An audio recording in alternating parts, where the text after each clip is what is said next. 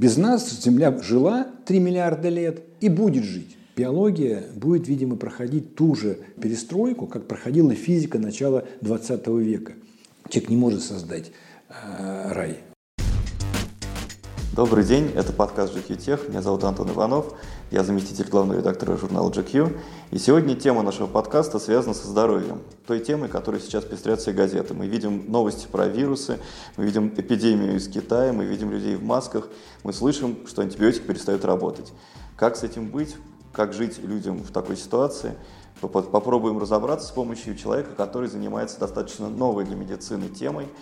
Это бактериофагия вирусы, которые убивают бактерии, но не трогают человека. То есть некое точечное оружие, которое действует против конкретных проблем, которые могут возникнуть в нашем организме. И сегодня наш собеседник – это Александр Зурабов, генеральный директор научно-производственного центра «Микромир». Попробуем с его помощью выяснить, как люди будут лечиться в будущем и будут ли действовать те же самые препараты, которые сегодня все чаще подводят человечество. Тема здоровья, наверное, выходит на первое место, потому что все новости пестрят информацией о коронавирусе. Я сейчас летал и никогда не видел в аэропортах столько людей в масках, все явно обеспокоены тем, что происходит. Э, насколько эти опасения обоснованы и насколько, правда, меняется ситуация со здоровьем, с болезнями, с эпидемиями в, настоящее время? Да, вопрос, конечно, коронавирусом сегодня, наверное, самый такой э, раскрученный, хайповый. И э, вы знаете, я вот когда над этим думал, то пришел к выводу, что, в общем, наверное, нет э, никакой группы людей, кому было бы неинтересно эту тему педалировать дальше. Политики, понятно, они должны проявить активность и заботу о населении, закрыть границы, разобрать шпалы, там, ну, в общем, не дать проникнуть врагу. Конечно. Бизнес, соответственно, тоже мы понимаем во всех своих проявлениях, так сказать, пытается максимально получить выгоду от этой ситуации – Наука, естественно, тоже. То есть сегодня уже разговоры, что уже секвенировали, вот уже начинает подготовка вакцины. То, что она будет там через пару лет, это второй вопрос. Да? Но наука тоже уже так сказать, а, на готове, и все, что нужно, она делает. Насколько, конечно, сами, сами цифры и сама ситуация действительно чрезвычайно опасная, ну, мнения сегодня разделились. Очень спокойные, трезвые мнения. Вот я Вчера значит, послушал э, того же, того же доктора Комаровского, так сказать, которую, позицию которого я в целом разделяю, угу. что ни по статистике, ни по динамике, на мой взгляд, э, чего-то такого чрезвычайного не происходит. Ну, если даже просто э, сказать, что официально в России от пневмонии умирает в год примерно 25 тысяч человек, из тех, что зарегистрировано, угу. а еще масса случаев, которые не установлены официально как, как причина смерти – то это означает 2000 в, в месяц. Да? В Китае сегодня умерло там, 170 угу. за месяц. Так? То есть, если сравнивать, то, в общем, ничего такого катастрофического не происходит. Хотя, конечно, меры эпидемиологической защиты надо принимать, и это правильно делают власти, так сказать, да, когда такой контроль устанавливаешь, какие-то ограничения вводят, не рекомендуют ездить и так далее, и так далее. Второй, конечно, важный момент. Мы должны, мне кажется, все-таки понимать, для чтобы трезво оценивать ситуацию, что э, большинство цифр, которые сегодня э, дают, они, конечно, очень-очень приблизительные. Количество зараженных. Но это те, которые обратились, угу. у которых нашли генетический материал, а количество не обратившихся. А далее, значит, э, нашли генетический материал, носительство. Да? А носительство, оно что? Оно опасно или оно не опасно? Это же тоже, в общем, непонятно. То есть еще нет да, ответа на это? Ну, конечно, нет. Потому что, э, знаете, э, человечество всегда жило с вирусами и живет с вирусами. Недавно я смотрел интересные данные э, о том, что по некоторым видам вирусов, а сегодня насчитывается порядка 15, с которыми человечество живет постоянно, начиная там, от какого-нибудь герпеса так сказать, угу. и так далее, да, цитомегаловирус и прочее. И по некоторым вирусам Статистика такова, что носительством, э, носительство этого вируса насчитывает миллиарды людей. Миллиарды. Поэтому нахождение генетического материала коронавируса там, у человека в слюне, например, да, это, вообще говоря, ни о чем само по себе не говорит. Э, я не врач и не дам никаких рекомендаций по этому поводу. Но с биологической точки зрения, мне кажется, стоит посмотреть на это так. Ведь вирусы, они природой детерминированы как средство передачи генетической информации. А, сегодня считается, что вирусов на Земле насчитывается примерно 10 в 31 степени. Огромная цифра. И 10 в 25 степени каждый час а, погибает бактерий от вирусов, от бактериофагов. Угу. Значит, считается, опять же, ну, экспертные оценки, они могут корректироваться, что каждая а, мутация генетического вируса происходит на тысячу репликаций. Угу. На тысячу. А репликация происходит 10 в 25. То есть, понимаете, это настолько цифры совершенно запредельные для нашего да. понимания, то мы не можем себе даже представить, как от этого защититься рукотворно. И нужно ли защищаться? Угу. Ведь э, сегодня нет ни одной эффективной вакцины против вируса. Это говорят специалисты, я за ними повторяю, но я думаю, что это легко найти просто в литературе. Это так. Что такое антивирусная вакцина? Да, это попытка помочь клетке да, воспрепятствовать проникновению в нее вируса и размножению. Вот, вот по скорости мутагенности, конечно, человек не в состоянии справиться с, э, с вирусом, это нереально. Угу. Поэтому с клинической точки зрения самыми лучшими э, методами помощи организму является средство поддержки иммунитета, раз, э, раз э, инфицирование состоялось. То есть предотвратить инфицирование невозможно. Да? Слишком неравные, неравные условия. Многоклеточные, и человек в том числе, для жизни на Земле не является сколько-нибудь важным. Без нас Земля жила 3 миллиарда лет и больше, и будет жить. И лучше будет жить. Да. Таким образом, получается, что основа жизни на Земле – это бактерии. Угу. То есть мы как бы чужаки в их ну, мире, по сути, получается. по сути, да. Они все делают на этой Земле. Рециклируют биоматериалы, так ага. сказать, разлагают химические, нехимические всякие субстанции и так далее, и так далее. Они обеспечивают биоциноз и поддержание жизни на Земле. Очень важным э, фактором э, выживания бактерий как основы жизни является, является их генетический репертуар угу. бактериальный.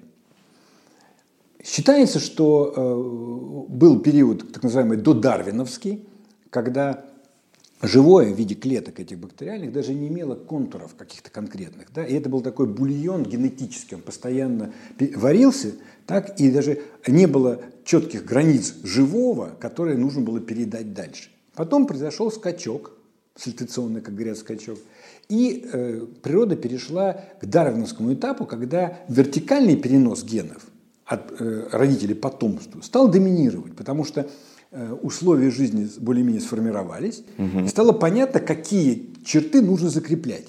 Потому что если постоянно был перенос, то опять бы, так сказать, а, не закреплялись бы устойчивые комбинации.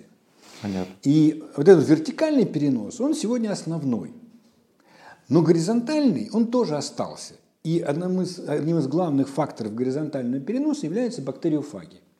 А горизонтальный как он происходит? То есть вертикальный? Ну, если говорить о бактериофагах, то что происходит? Бактериофаг ага. – вирус а, бактерий. Mm-hmm. Очень специфичный, который а, для, своей, для размножения выбирает только очень определенные виды, иногда даже штаммы бактериальные, mm-hmm. чью, чей генетический аппарат он может себе подчинить. Если, соответственно, а, он не может подчинить аппарат другой клетки, он ее не трогает. И есть два вида бактериофагов. Э, одни вирулентные, то есть такие, знаете, э, воины, которые, попав, введя свой ДНК в бактериальную клетку, запускает процесс размножения. И некое потомство от, от 10, 20, иногда до 100, 200 э, дочерних фаговых частиц выходит наружу.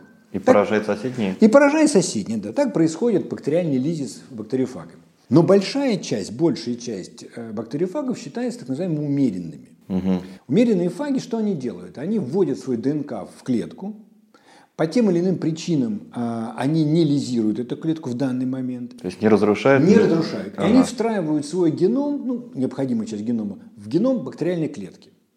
И там затихают. И с этой клеткой они продолжают размножаться, так сказать, по мере размножения самой клетки. То есть у каждой следующей клетки в геноме тоже будет содержится так называемый профаг, ага. то есть генетический материал фаговый. Понятно. И в какой-то момент, как правило, связанный со стрессом для бактериальной клетки, происходит так называемая индукция этого профага, угу. и запускается опять процесс лизиса, создание дочерних фаговых частиц и потом их выход. Угу. Таким образом, получается, что эти профаги, они, они являются как бы такой а, еще внутренним дополнительным ограничителем чрезмерного размножения бактерий. То есть есть внешние вирулентные, есть внутренние профаги, которые сидят. И, как правило, когда бактериальная колония начинает активно размножаться, профаги выходят. То есть, есть когда слишком много получается, да. да? То есть они регулируют популяцию, совершенно правильно. Это, да, совершенно правильно. Это очень важная роль бактериофагов в природе, регулировать численность бактерий, своих мишеней. Но хочу подчеркнуть, что э, еще более важная роль у фагов – это перенос генетической информации, потому что они встраиваются в геном бактерии, но когда они ее покидают, они часто забирают с собой часть, фагов, э, часть генов бактерий. Почему это важно? Ну, потому что, потому что э, все-таки ситуация на Земле э, с точки зрения биохимии, так сказать, она меняется. И если бы бактерии э, выживали только те, которые соответствуют данным условиям в данном месте, да, угу. то при смене условий тогда все бы погибли. Угу. А природа заинтересована в максимальной гетерогенности, то есть чтобы среди этой популяции были хотя бы отдельные клетки, обладающие другими свойствами. При смене эти погибли, поднялись те, которые обладают другими. Понятно. Собственно, на чем построен механизм так называемой антибиотикорезистентности. А антибиотикорезистентность, она присутствует в природе изначально. Она угу. возникла там 700 миллионов лет тому назад. То есть в любой почти колонии бактериальной всегда есть клетки, резистентные ко всем антибиотикам. Просто Понятно. вы, когда антибиотик применяете, чувствительные погибают, а эти подрастают. По мере развития многоклеточной жизни довольно большой пул генов у этих многоклеточных оказался недоступен для бактерий. То есть бактерии не могут ничего с ним? Они не могут черпануть из этого, из этого так сказать, пула. Угу. Понимаете? И э, постепенная мутация бактериофагов привела к тому, что они стали мутировать и стали вирусами растений, вирусами животных, вирусами человека ну, за много-много вековую мутацию. То есть тот вирус, который сегодня убивает человека, он когда-то убивал только какую-то бактерию, да, просто всего. он вырос, развился? Да, развился, мутагенез фантастический у него, так сказать, да, он захватил новые гены от других фагов, от других бактерий там, и так далее. Поэтому, если говорить, ведь почему так и не возникло эффективных вакцин против вируса? Потому что на клеточном уровне защитить практически невозможно, и слишком неравная игра по скорости и по разнообразию. Понятно. И защищать поэтому надо, скорее всего, человека и помогать его иммунной системе, когда происходит вирусная инфекция. Я, я вспоминаю, вот я часто, часто цитирую такого э, Нобелевского ряда Джошуа Лейдерберга, угу. который, значит, вот в 2000 году, просто одна из статей его посвящена была истории инфекционных заболеваний, вот, и там же он сказал, что вот а, борьба, например, с вирусом э, иммунодефицита человека – она породила самые интенсивные, самые мощные со стороны человечества усилия по борьбе с этим заболеванием, которые ни к чему, по сути, не привели. То есть никакой серьезной, так сказать, вакцины или чего-нибудь еще для этих людей за это время, за огромные инвестиции и участие огромного количества людей сделать не удалось. И он говорит, что говорит, а может быть нам все-таки переключить внимание с менее амбициозной, но более практически важной цели, помочь поддерживать иммунную систему хотя бы в той же степени, в которой вирус ее ослабляет. Угу. Это, может быть, не так красиво звучит с научной точки зрения, но крайне важно с практической. И большинство сегодня действующих методов, они и направлены на то, чтобы поддерживать этих людей, раз уж так случилось, да, ну, да. и поддерживать их жизнь, так сказать, максимально, максимально долго. Поэтому и для вируса, возвращаясь к коронавирусу, конечно, самое главное, и врачи, я думаю, клиницисты это прекрасно знают, что есть масса методов поддержки иммунитета в острой фазе инфекции, так, для того, чтобы просто, как сказал один очень опытный и, и так сказать, не, не звездный, но практически врач, он говорит, надо просто применять средства, которые выигрывают время, пока иммунная система человека сама не справится с этой проблемой. И, конечно, все равно не вирус убивает, потому что вирус, он как бы он не может, грубо говоря, убить, как и бактерия не может убить. У него нет такой задачи. А вот иммунный э, ответ, когда он некорректный, почему вот сейчас э, про коронавирус тоже говорят интересную вещь, что большинство все-таки а, ушедших это люди, как правило, с системными заболеваниями, это не молодые, с ослабленным иммунитетом и так далее. То есть их иммунная система не нашла правильный ответ, либо была не в состоянии ответить правильно, поддержать этого человека в момент этой активной репликации, репликации вирусов. Мы коснулись таких хайповых новостей, которые пугают людей в общей массе.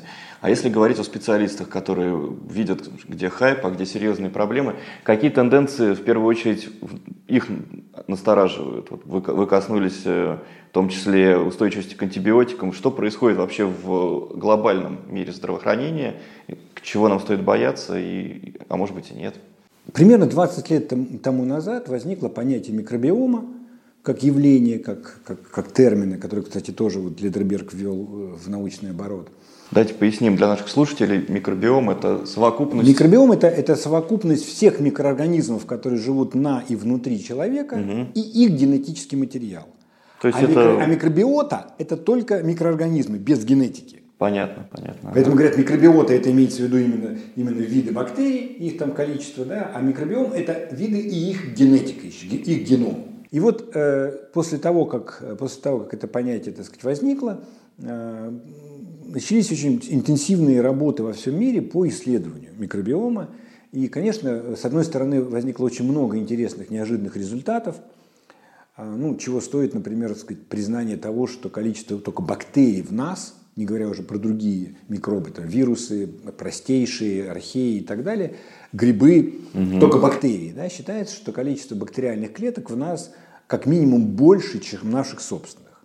Ого. И вот эти работы, они, э, в общем, сильно-сильно, так сказать, э, разрушили, э, по крайней мере, в научном понимании, еще не во врачебном, разрушили ту парадигму, которую когда-то, значит, создали Кох и Пастер – в конце XIX века, что у каждого инфекционного заболевания должен быть свой возбудитель, который можно определить, которым можно заразить животное, животное тоже умрет, и это доказательство того, что этот возбудитель и есть причина заболевания. Сегодня уже э, очень много и очень громко звучит голосов, что, конечно, эта концепция сильно помогла, э, в том числе с точки зрения профилактики, с точки зрения эпидемиологических мероприятий, чистоты, гигиены и так далее, и так далее. Но она, конечно, очень упрощает картину, и подавляющее большинство инфекционных состояний порождаются не внешними бактериями, а порождаются собственными, так называемыми эндогенными бактериями. Угу. То есть возникает по тем или иным причинам дисбиотическое состояние в каком-то биотопе,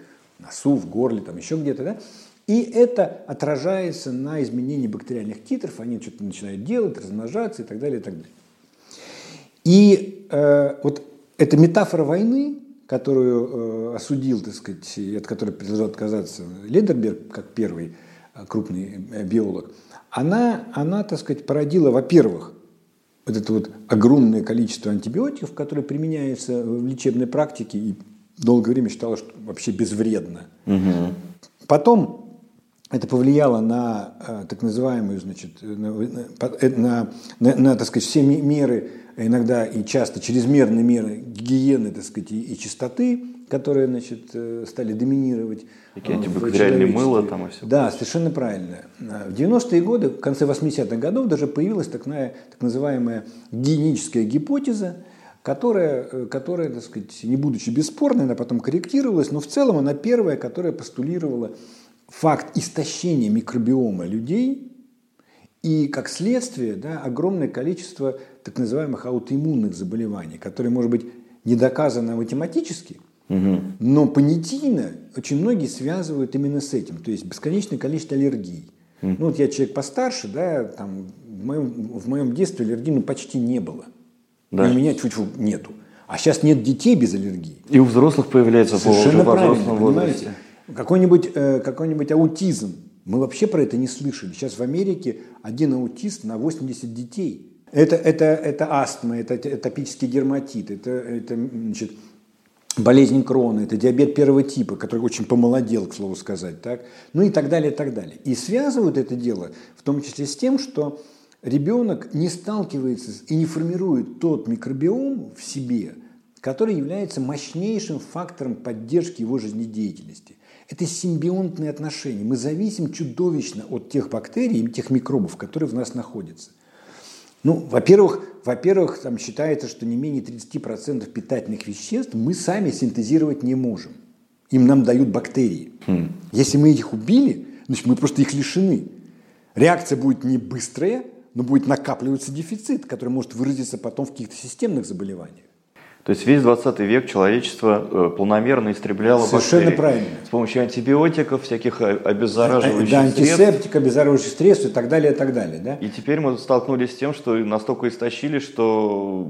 Устойчивость упала организма. Понимаете, а это... есть возможность отмотать это все назад?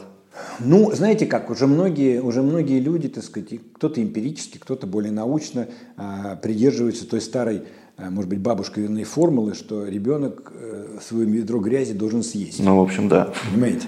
А, что излишняя, излишняя, так сказать, стерилизация, она не нужна. Угу. Но пока то, что происходит с человеком, с э, его микробиомом, чем-то похоже на то, что происходит с планетой вообще, где истощается популяция, Абсолютно. истощается поголовье. Абсолютно. Абсолютно. Абсолютно. Если сейчас кликнуть в интернете, сколько видов животных и растений исчезло за последние там, 150 лет, после начала промышленной революции, чудовищные цифры. И темпы растут этого. Да, и безвозвратно. И то же самое происходит с бактериями.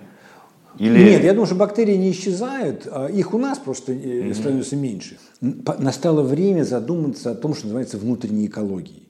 Если внешняя экология ситуация более-менее понятная, то в отношении внутренней экологии каждого человека, мне кажется, что это ситуация, которая тоже требует крайне, крайне большого внимания к себе.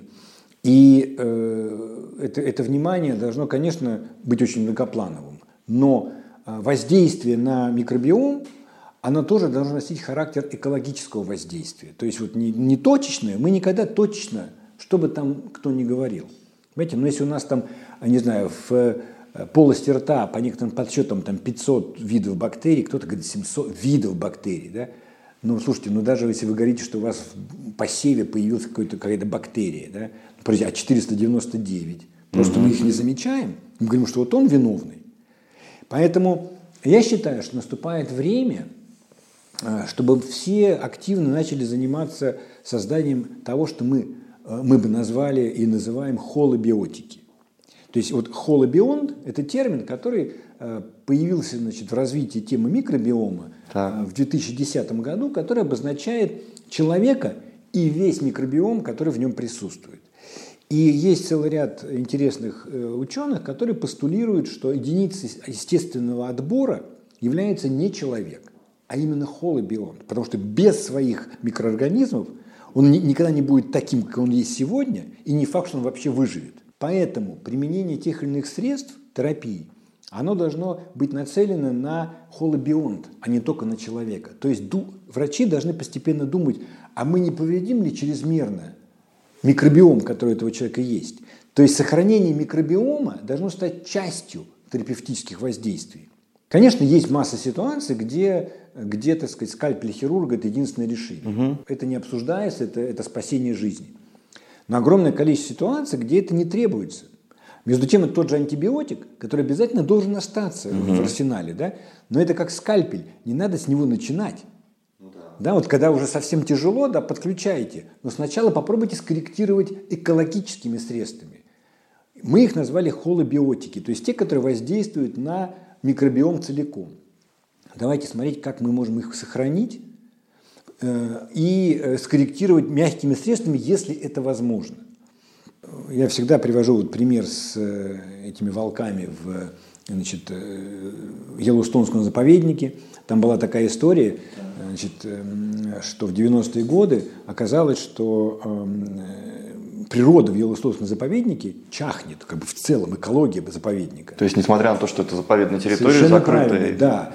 И причем это выражалось не только в состоянии животного мира, но и растительного. То есть шло засоление почв, э, значит, ру- русла рек разрушались там, и так далее, и так далее. Кто-то из очень умных людей, биологов, э, предложил туда перевести, привести волков, потому что волков там не было с 20-х годов. И привезли 14 волков из Канады. И за несколько лет почувствовали радикальные изменения всей экологической обстановки. То есть не только животные, но и растения от этого Да, выигрывают. знаете почему? Потому что, в частности, олени, Так. Увидев волков, они перестали пастись на открытых пространствах, они перестали объедать молодняк на берегах рек. То есть они ушли ближе к горам, они ушли ближе к лесам и так далее, и так далее. да? Оказалось, как ни странно, что даже медведи, которые, казалось бы, ну, какое отношение к этой, к этой цепочке имеют, выяснилось, что медведи, в, в рацион медведей, медведей опять попали ягоды. Потому что до этого Олени олени съедали. съедали. Ну, Это пример просто того, что один фактор всего, который люди не учли, сыграл колоссальную роль дестабилизации. И вот мы рассматриваем, скажем, бактериофаги именно как такого рода, так сказать, компонент абсолютно необходимы для поддержания баланса. Ведь, э, ведь в отличие от человека, который способен своего врага убить до конца, вырезать несколько поколений потом. Кровь за кровь. Совершенно правильно. Да? В природе так не бывает. В природе э, ни одно живое никогда не уничтожает другое до конца. Всегда стремится природа к балансу. Ведь, понимаете, бактерии, они так устроены, что они сами не атакуют. Вот все эти мифы про то, что там бактерия ворвалась и, так сказать, что-то сделала, значит, да, и вот она съела клетки человека, это полная ерунда. Угу. Сегодня много интересных работ в области микробиома, которые говорят, что ряд бактерий, которые а, традиционно врачами относят к а, патогенным, например, в области полости рта, вот там 5 пародонтопатогенов, которые вызывают разрушение тканей пародонта, десна. И вдруг выясняется, что они все, ну в разных, так сказать, э, в, разных, в разной степени, прекрасно растут на гормонах стресса человека. То есть, по сути это дело, в основе заболеваний пародонта лежат системные проблемы, не инфекционные. Если человек находится постоянно в стрессе, да, его эндокринная система вырабатывает эти адреналин, норадреналин, кортизол, все эти гормоны стресса. Они, естественно, попадают везде, в том числе в ткани пародонта. Там находятся бактерии, которые там сидят в симбиотической дружбе с нами. Им дают дополнительное питание. Они говорят, ну окей, я готов это переработать. Я там и сижу для того, чтобы переработать избытки того, что организм создает. Угу. Они что ж там не случайно? Она начинает размножаться. Врач фиксирует, вас стало много, там, не знаю, какой-нибудь, не знаю, проферомонос гингивалис. Это причина заболевания или это индикатор заболевания? Вот, мне кажется, куда Интересно. сегодня должна идти, так сказать, и, и медицина, да, ну и наука ее поддерживающая, да, искать более глубокие причины патогенеза, чем, а, чем то, что казалось аксиомой последние сто лет. Ну вот возвращаясь к вопросу адаптации, называют цифры, что к 2030 годам э, может уже до 30 миллионов погибнуть из-за устойчивости к антибиотикам. Да. Насколько это такие... реально и что с этим можно сделать? Все-таки время еще есть. Ну, знаете, э, такая, такая тема, конечно, она, она сложная, в том плане, что она, конечно, несет в себе определенную коммерческую компоненту. Ну, то есть, отчасти спекулятивная история. Ну, я думаю, что да, угу. я думаю, что безусловно, но при этом надо, надо что, мне кажется, еще понимать, что ведь э, примерно 70% антибиотиков в мире выписывается без показаний, либо по показаниям, которые не предполагают. И это, к сожалению, к сожалению, так сказать, обычная вещь для даже развитых стран. Угу. Например, чемпионы по выписыванию антибиотиков британцы и американцы, и австралийцы. Ну, может, потому что язык один, так сказать, но, по крайней мере, они, они при вирусных инфекциях они выписывают в 70% случаев, хотя все знают, что против вирусов, против они, вирусов работают. они не работают. А голландцы, например, при тех же показаниях выписывают в 20% случаев. Хотя и то, и то называется доказательной медициной. Хм. Значит, э, кстати говоря, вот голландцы и скандинавы вообще, они, мне кажется, наиболее такие продвинутые вот в части защиты этой внутренней экологии. Ну, достаточно сказать, что в Швеции есть там целый ряд городов, где, например, там процент, э, процент рода разрешения через кесарево сечение составляет 2%. А кесарево сечение тоже один из факторов. Факторов, как говорят, потому что ребенок, если он не проходит естественные родовые пути, да, он не собирает микробиом, который на самом деле является стартом для него. Угу. И он собирает микробиом, который попадает от врача, из воздуха и так далее. И это может служить либо задержкой, либо такой, знаете, неправильным стартом, если хотите. А формирование микробиома, оно продолжается всю жизнь или есть какой-то момент, когда он должен быть сформирован, там, не знаю, к 25 годам или что-то в таком духе? Э, хороший вопрос. Э, хороший вопрос. Считается, что все-таки основной микробиом формируется к трем годам. Угу. К трем годам у ребенка, когда все уже притирается более-менее, так сказать, все стабилизируется, так, поэтому, поэтому значит, в дальнейшем, в дальнейшем э, набор новых, новых бактерий, в общем, осложнен сильно. Потому что, понимаете, э, возникает такое понятие, э, которое называется резистентность колонизации. В микробиологии оно известно, в медицине оно известно. То есть это... Новые э, виды уже не Да, им очень трудно зацепиться. Очень их, трудно. Их вытесняют те, что там существуют? Конечно, потому что они притерлись к макроорганизму, они притерлись к друг другу, они создали очень четкие связи. Я иногда привожу пример, допустим, вы хотите создать, не знаю, там какой-нибудь ресторан китайской еды. Угу. Вы берете китайца, да, и привозите в Москву. И оставляете его одного. Ну какая вероятность того, что он его сделает, ресторан, да? Я думаю, что близка к нулю. Языка не знает, связи нет, людей нет, ничего не знает. Угу. Так загенная бактерия попадает к нам точно так же. Вот почему нередко возникают проблемы после антибиотиков. Потому что антибиотик разрушает резистентность колонизации. И после этого, соответственно, любая экзогенная бактерия имеет шанс закрепиться и уже делать то, что от, него, э, от нее не хотелось бы получить. Есть масса работ, которые показывают, например, что, скажем, там, мыши лабораторные, если, например, их нормальные полноценные мыши, то им дать там какую-нибудь там сальмонеллу, угу. то вероятность того, что они заразятся, даже сильной дозой сальмонеллы, перос через, через рот, да, ну не больше 10%. Угу. А после курса антибиотиков почти 100%. Хм. Поэтому резистентность колонизации фактор важнейший. И вот э, холобиотики, по идее, они как раз должны укреплять эту резистентность колонизации, которая по своей силе превышает иммунную систему нашу. Превышает иммунную систему. То есть микроби микробиом это второй иммунитет, который фактически, фактически. Не, не пропускает Совершенно правильно. внутрь. Да, и есть целый ряд работ, мы на них опираемся, так сказать, последних там, пяти лет, которые даже постулировали такое понятие по-английски BAM immunity, bacteriophage adherence to mucous immunity. То есть фаги на слизистой являются фактически вторым иммунитетом. Они как везде фейс, есть. Как фейс-контроль в клубе. Да, Они не пропускают тех, Совершенно кто правильно. Они находятся на каждой, у каждого у нас на, на наших слизистых. Угу. В количестве превышающем примерно в 10 раз бактериальные титры. То есть фаги, вот эти вирусы, которые убивают бактерии, а их же впервые обнаружили, стали изучать тоже на фоне каких-то больших эпидемий, правильно я понимаю? Знаете, э, как считается, считается, да, считается э, таким автором, автором, так сказать, э, который, который само понятие бактериофаг ввел, угу. и который очень много сделал для развития фаготерапии и бактериофагии, это Феликс Дерель. Угу.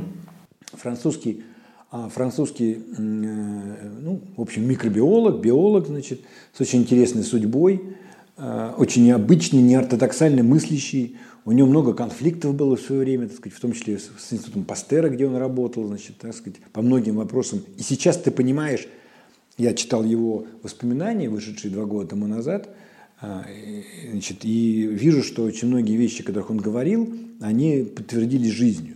Хм. И, э, и Дерель, он в семнадцатом году опубликовал первую статью, где он постулировал, что есть вирусы, которые являются врагами бактерий, их убивают.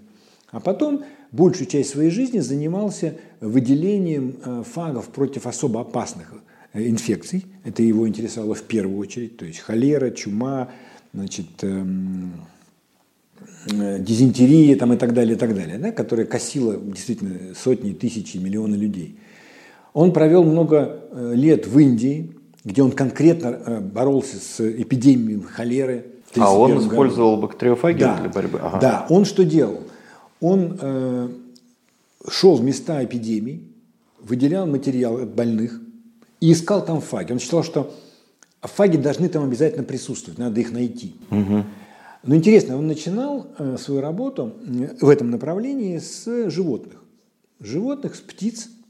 И э, он первый раз э, проделал, так сказать, такую вещь а именно на эпидемии э, кур во Франции, когда э, был массовый падеж, и никто не мог, не мог, кто не мог понять, что с этим делать. Угу. И он, интересно очень, как хороший, очень мыслящий биолог, он говорит, найдите мне одну птицу, которая выздоровела сама. И вдруг ему сообщают, ну, телефона не было, значит, просто сообщают, приезжаю, вот у нас, похоже, одна курица значит, собиралась помирать, но вроде не померла. Он, он туда приехал, он взял ее помет. Он тут же выделил там бактериофаги против этого возбудителя, который косил. Но что интересно, что стоило появиться, как он пишет, одна, одной выжившей курицы самостоятельно, эпидемия мгновенно прекращалась. Потому что, говорит он, зара... эпидемия возникает от того, что заражаются соответствующими бактериями угу. животные, но фаги также заразны, угу. как, и, как и бактерии. Стоило одной курице выздороветь, у нее в помете оказалось огромное количество вирулентных бактериофагов, что явилось, по его мнению, причиной выздоровления. Но поскольку куры клюют все подряд, значит, да, они там быстренько, так сказать, наклевались этого дела, и все, и эпидемия, мгнов... эпизоотия мгновенно прекратилась. И он вообще говорит о том, что его исследования, но не лабораторные, он над ними смеялся. Он говорит, полевые. Он говорит, когда вы проводите эксперимент на э, мышах или на крысах с холерой, ну это же несерьезно. Мыши, естественно, не болеют холерой. Вы можете ввести чудовищную дозу, угу. но это не естественный патогенез, это искусственная история. А я сидел да, у, кровати, у кровати больных холерой. Десятки тысяч, которые он вылечил таким образом. Хотя это было довольно сложно, потому что ну, индийцы в то время, так сказать, они, в общем, к европейцам относились сложно. Вот, и... Но сложно было и не заболеть самому при таком количестве Совершенно контактов. правильно. И вот он говорит, почему такого рода эпидемии внезапно всегда возникают и также внезапно прекращаются. И он в качестве одной из своих гипотез говорил, что потому, что начинают распространяться вирулентные фаги, которые очень быстро распространяются и защищают э, остальных людей от продолжения эпидемии. Угу. Он очень много на это потратил времени, усилий, у него были очень хорошие результаты – но это непростая задача э, выделение, поддержание, производство фаговых препаратов. Так? Намного проще сделать препарат химического синтеза. Поэтому, когда появились антибиотики, и спасибо, как говорится, большое за то, что они появились, но по сравнению с фагами они выиграли в простоте, в объеме, в скорости, в чем угодно. То есть вместо того, чтобы исследовать более сложные вот эти вот живые фаги, было проще ну, конечно, создавать конечно, антибиотики? Конечно, потому что, потому что действительно, знаете, там, э, универсальность действия антибиотиков долгое время, э, она считалась большим достоинством.